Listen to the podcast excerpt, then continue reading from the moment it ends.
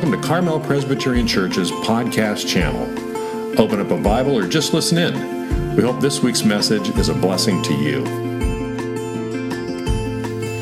It's good to see all of you this morning as we gather here in the patio. And for those of you at home, we are continuing to worship the Lord as we get better and better news each week uh, regarding COVID. To keep keep up to date with us each week as we look to see what our next steps are. But yes, do register for Good Friday. Register for Easter as well as we gather out in the patio.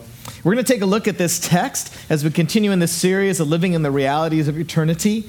And Luke 16 is a famous passage, and we're going to take a look at what the Lord might have to say to us.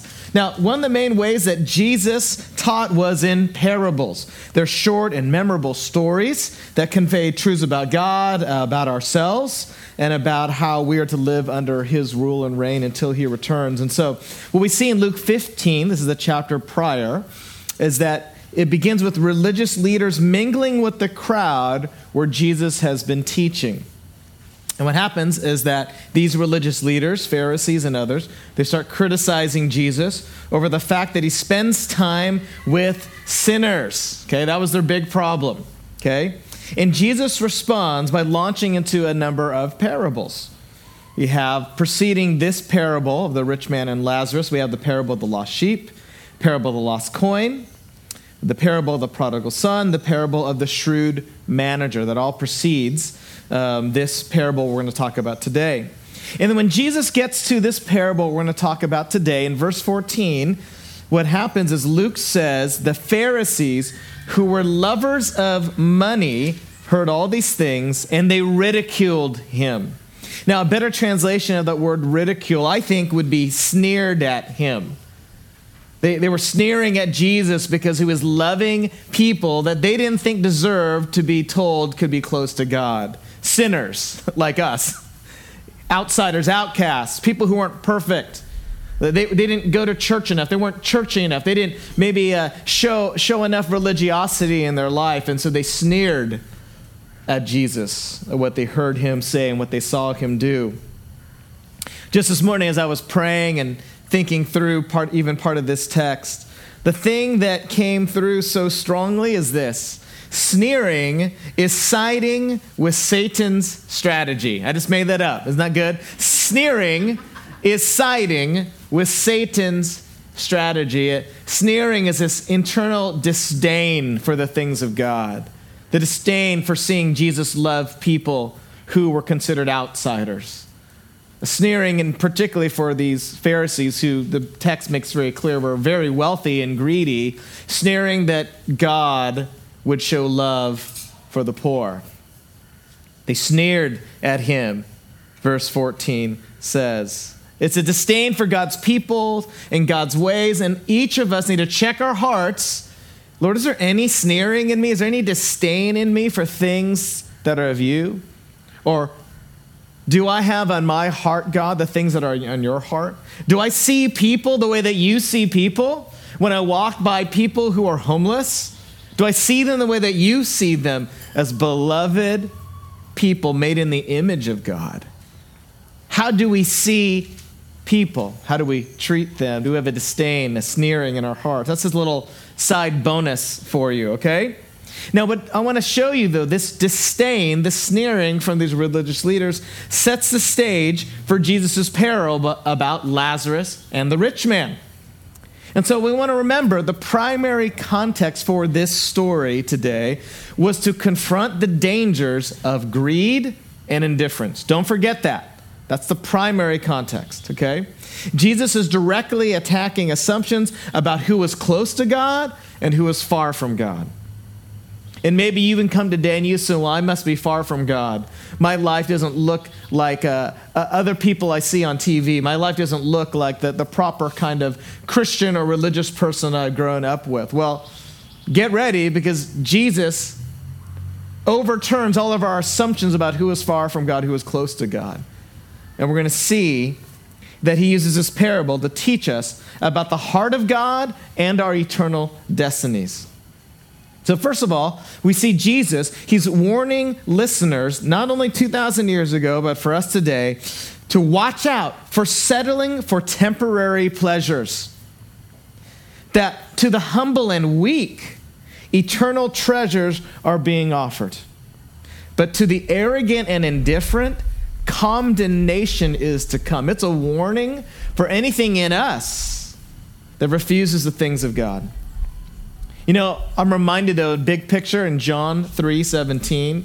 The gospel writer John, he teaches us that we serve a gracious God that sent his son not to condemn the world, but to save it.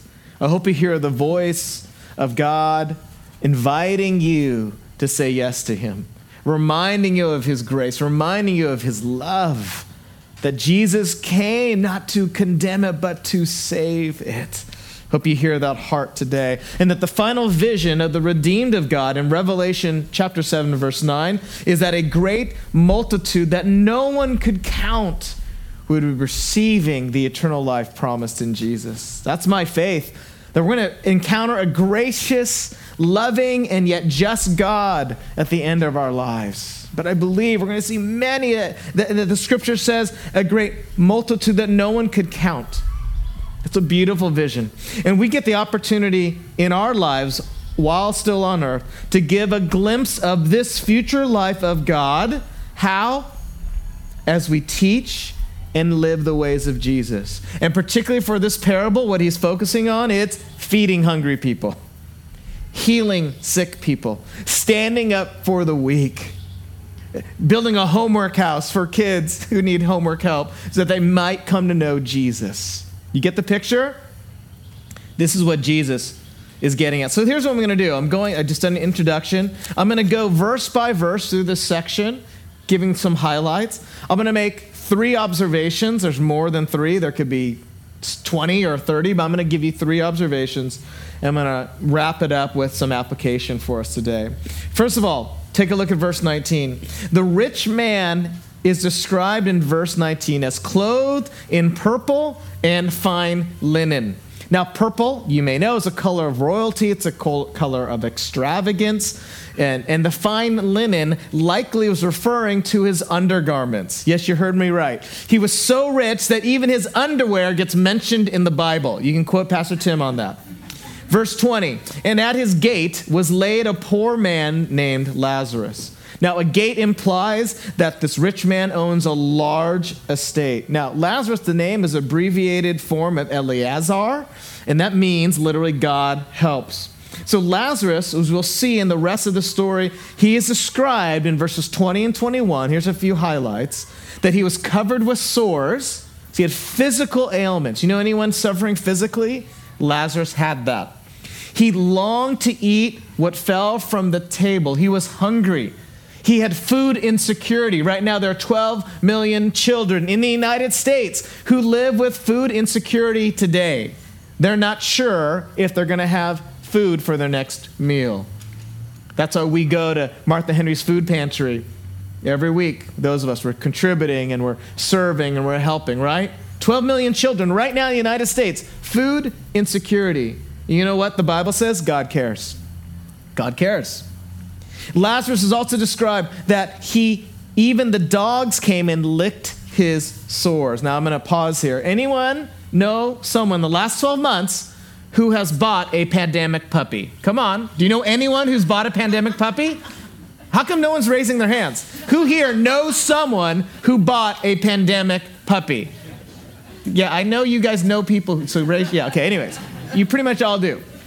The dogs that Jesus is describing in this text, licking the sores of Lazarus, these are not cute pandemic puppies. Stray, wild dogs. I mean, this is a description in Jewish thought of the lowest of the low of the low is Lazarus. He is at the bottom of the ladder. And the religious leaders so far listening to the story are saying, like, Amen. That's where he belongs, right? Jesus is making a very insightful approach of sharing the realities of who's close from God and who is far from God. Now, Lazarus, physically, socially, financially, spiritually, at the lowest rung of society, absolute degradation. And then in verse 22, it, gets worse. The poor man died. He doesn't get better. This is bad news, Jesus. The poor man died, but he was carried by the angels to Abraham's side. Again, remember, Jesus is a Jew. Jesus is actually a rabbi. He's teaching a Jewish audience. He's teaching Jewish ideas within what they expected. And so they knew there was something called Abraham's side, Abraham's bosom, Abraham's chest. And in Jewish thought, that faithful followers of God, when they died, they would be received by Abraham to be at his side at a great messianic feast. So imagine like the best meal ever, okay? And to be sitting next to the host, you would be in his bosom, at his side. They would actually be reclining and they would be uh, resting on each other as they shared this meal in Middle Eastern fashion. In this story, who gets the seat of honor? Lazarus.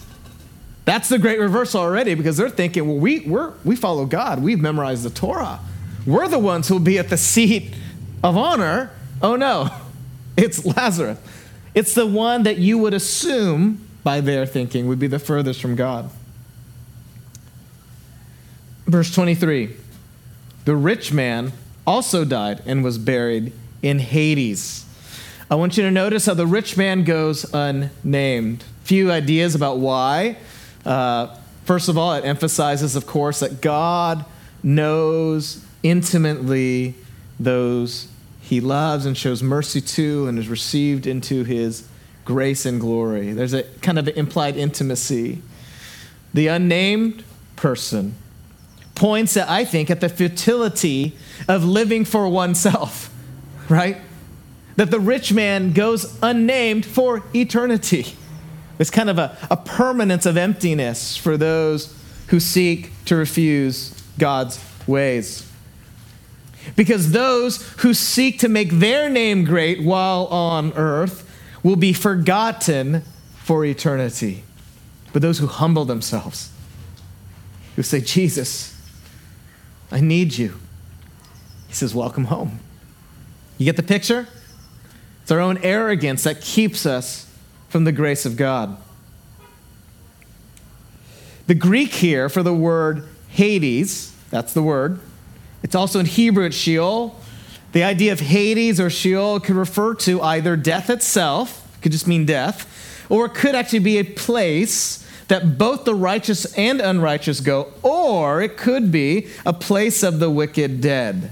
Okay, there's a few different options of what it could mean. So some Jews at this time were taught that Hades was a place, an interim place of torment before the final judgment of the wicked dead. But I want you to remember that we are hearing a parable. Okay? It's a story. That Jesus may not be teaching literally what the next life after this life is like, but we get some ideas. So I'm going to say that Jesus is not teaching a literal purgatory, uh, a holding place uh, that, that holds the dead who are in purgatory, who, as some Christians believe, that you can kind of earn your way out of purgatory at some point. Okay, that, I don't think Jesus is teaching this concept of purgatory. But what is Jesus saying? He's giving us a reality check. Death is real. Judgment is real. Live today with the end in mind. You get the big picture? Live today with the end in mind. Now, verses 24 through 25. The rich man says, I am in agony in this fire. And then he says, Abraham, send Lazarus to dip the end of his finger in water and cool my tongue. Now, I want you to notice, okay, again, in this story, don't assume that Jesus is saying, well, literally, after you die, you'll be able to communicate between heaven and hell. I don't think that's what he's saying at all. It's a, it's a parable, okay? But I want you to notice the rich man, the unnamed rich man, doesn't say he's sorry. he's, he's still not repentant. He doesn't even say he wants to go to heaven. What he does is he treats Lazarus like one of his servants. Send him down to me. He's literally asking Lazarus to come to hell. Isn't that amazing? Even while he's suffering in this hell, he doesn't turn his heart towards God. Now, one pastor observed this. He says the rich man would rather reign in hell than serve in heaven. You know, the interesting thing, the word for agony, it doesn't have to literally mean a physical agony, it could mean a grief, could mean this internal torment. And I think that perhaps instead of literal flames that we can imagine, the rich man's torment comes from his own unrepentant sin. Think about that. Think about without Jesus, we are left to deal with sin on our own. And after we die, we take our sin with us if we don't know Jesus. This man, separated from the love of God, he's spiraling into his uncleansed sin because he never asked Jesus to take it. He's stuck with it for eternity because he never asked and received the gift of grace. Now we know that hell, whatever it is, is devoid of God's goodness, and the apostle Paul describes it in 2 Thessalonians chapter 1 verse 9 as those who are shut out from the presence of the Lord. There's this eternal separation from the goodness of God. That while on earth with our sin, we have the opportunity to say yes to Jesus and He takes it away. Jesus takes on our sin and He gives us His righteousness. But if you die without receiving that gift, we are stuck to deal with sin on our own. That's the rich man. Send Lazarus to come help me. Send Lazarus to hell. We're stuck with our own unrepentant sin.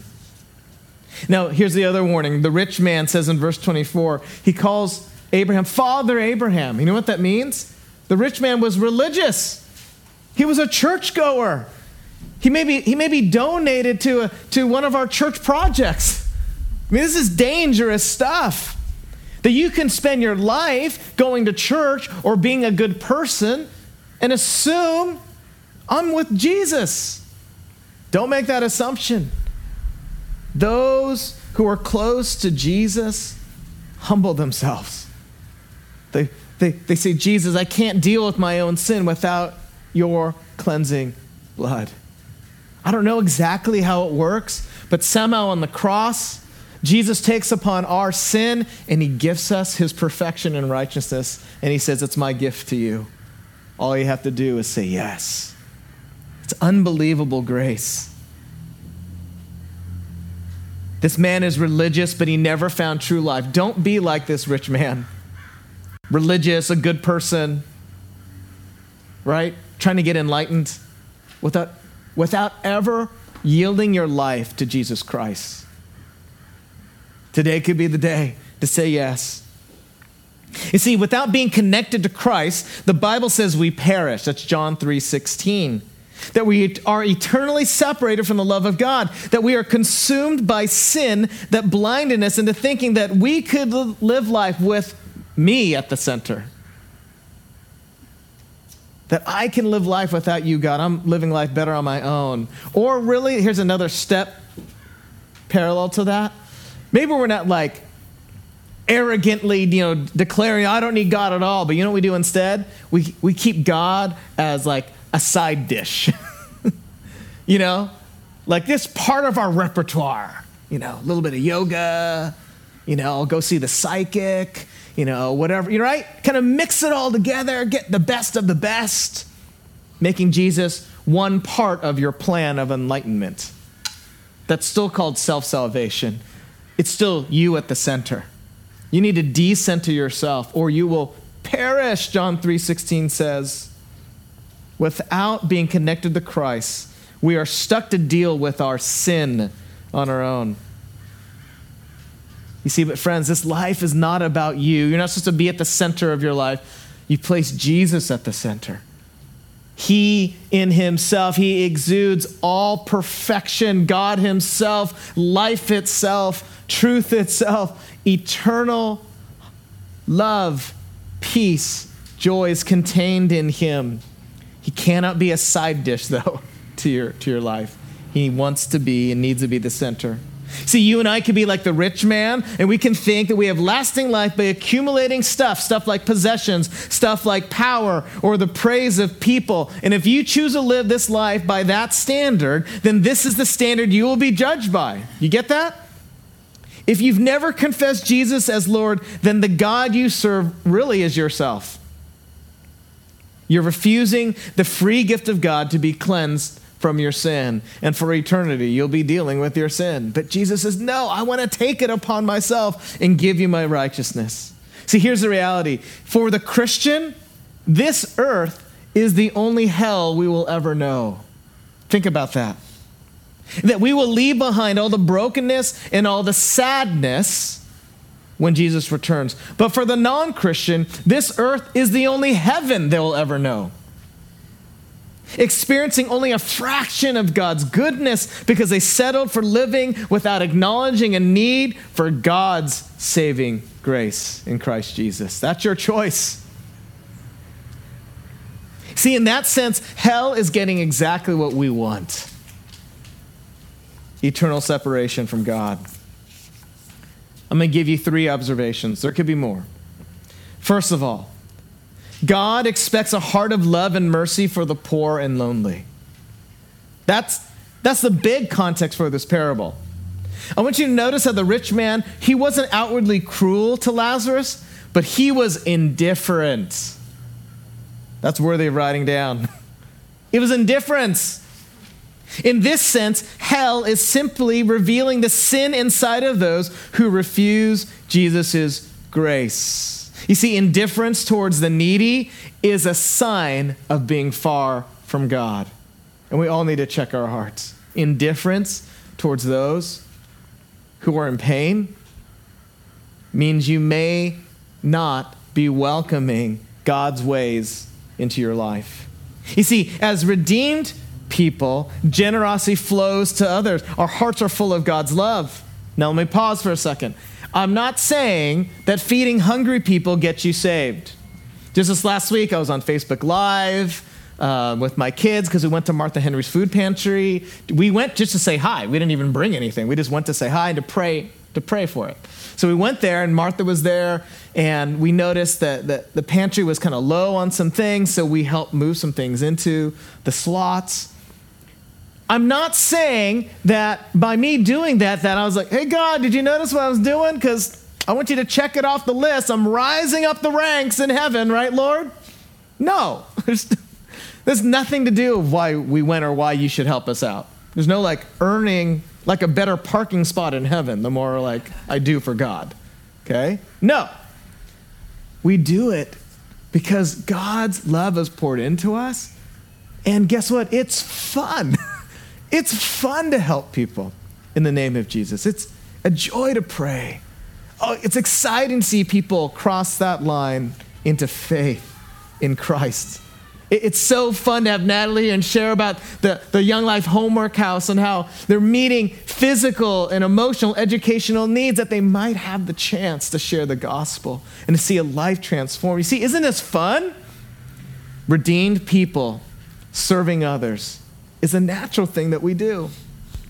Because saved people naturally serve people. Does that make sense? And the love of God is in us. It's a natural thing that we do. So, our neighbors should be able to look at our lives this week and instead of seeing indifference, see a people overflowing with mercy and peace and generosity and care for the needy. And they should be able to hear words of love and words of hope from us in Jesus. How could you do that this week? Secondly, what we learn from this parable time is of the essence. In this parable, Abraham refuses the rich man's request, and he says in verse 26 A great chasm has been fixed, it cannot be crossed. What I think Jesus is implying in this is that death fixes us in the direction that we were heading in life, either towards Jesus' eternal life that he's offering us or toward an eternal separation from God's love. There's a chasm there's good news in this chasm, though, too. For those who are saved, for those who put their trust in Jesus Christ alone. That also means that sin and death and sickness and hell can never cross over again into God's sphere or reign. Never again will He allow it. The great chasm has been fixed. Nothing will ever again, when we see God face to face, impede on this glorious eternal life we have with God. For the redeemed, we are safe and secure for eternity. Thirdly, it's only by turning to Jesus that salvation comes. See, Jesus is warning the hearers in verses 29 through 31. He says, If they do not hear Moses and the prophets, neither will be, they be convinced if someone should rise from the dead. Jesus is telling those religious authorities, these greedy people who are indifferent towards the poor, he was letting them know that when they see him rise from the dead, be warned that your heart would be cold when you see right in front of you the way and the truth and the life hanging on a cross. See, every human being will be at the mercy of Jesus the judge. I believe in the end, so you know, I believe we'll see a God who has been generous in calling many to be saved. And ultimately, that we trust in the judgment of a wise, good, and merciful God. I believe that picture in Revelation 7. There's going to be a great multitude of saved people. People I'm seeing right here, people listening online right now. I'll be, we're going to be joyfully celebrating with this throng of people that the Bible says you can't even count. There's so many people welcomed into God's family. That's the God I believe in, that the scripture describes a merciful God, a good God, a generous God. But the Bible doesn't allow us to ignore the reality of hell, the reality of being eternally separated from the goodness of God. But don't forget, the Bible presents Jesus Christ and what I just said as good news. And so should you. It is good news. So let me ask you a simple question Do your neighbors see your life as a follower of Christ as good news? Do they experience you as good news? Do they see goodness in your life? Do they see indifference towards the poor? Indifference towards pain? Or do they see the goodness and the love and the mercy and the righteousness of God pour through you that compels them to say, like this young gal told Natalie, I want to see more of this Jesus, right? Show me more. Show me more. How can your family and your circle of influence see the goodness of God through your life and see it as good news? There were students from a Christian college that were going door to door, knocking, sharing their faith, evangelizing. They got to one door, opened up a frazzled mom carrying an infant in one arm and a vacuum with the other. She opened the door. The students could hear another child screaming in the background. They could see a pot of water boiling over on the stove and a pile of laundry in a corner and a kid scribbling on the wall. And then the, one of the students said, Ma'am, we want to tell you about eternal life. And the mother replied, looking at them kind of tiredly, said, Frankly, I don't think I could stand it. I wonder if we Christians do a poor job of pointing at the good news of eternal life in Jesus Christ. The world is waiting to see good news through you. Will you show it? There's a lot of bad news that we wake up to each day, right? Can you be a glimpse of good news this week to someone? Could be with your words, could be with your actions, could be just showing up. You don't have to say a thing, maybe. That some small act of great love in the name of Jesus might penetrate the hearts and the minds of the people we encounter this week. You see, I know there's a lot of bad news that surrounds us but the realities for those who follow Jesus is that we know Jesus will return one day and bring a new heavenly earth. He'll renew all things. And when he does that, we know in this new reality, this new heavenly city, that sickness will be undone and justice will reign, and sin and death and COVID and separation and racism and food insecurity will be banished forever in Jesus. And we will see God face to face. See, this is good news, though all around us, I know, some of us, we're experiencing bad news. There's a song called It Is Well. It's an old favorite hymn. It was written in 1873 by a man named Horatio Spafford. He was a prominent Chicago lawyer, but he tragically lost his four daughters when they drowned on a ship as it crashed into another vessel. Only his wife survived from his family.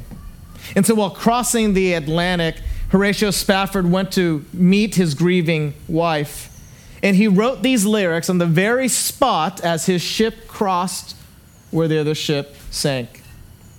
When peace like a river attendeth my way, when sorrows like sea billows roll, whatever my lot thou hast taught me to say, it is well, it is well with my soul. And Lord, haste the day when my faith shall be sight, the clouds be rolled back as a scroll, the trump shall resound, and the Lord shall descend. Even so, it is well with my soul. You know, when we are surrounded with so much pain and loss, and I know it's real for many of us sitting here and listening online, there's pain in your life. I know it can seem like God is impotent or immoral or imaginary or indifferent. But the reality is, friends, Jesus will return. And yes, there's this great separation that will occur.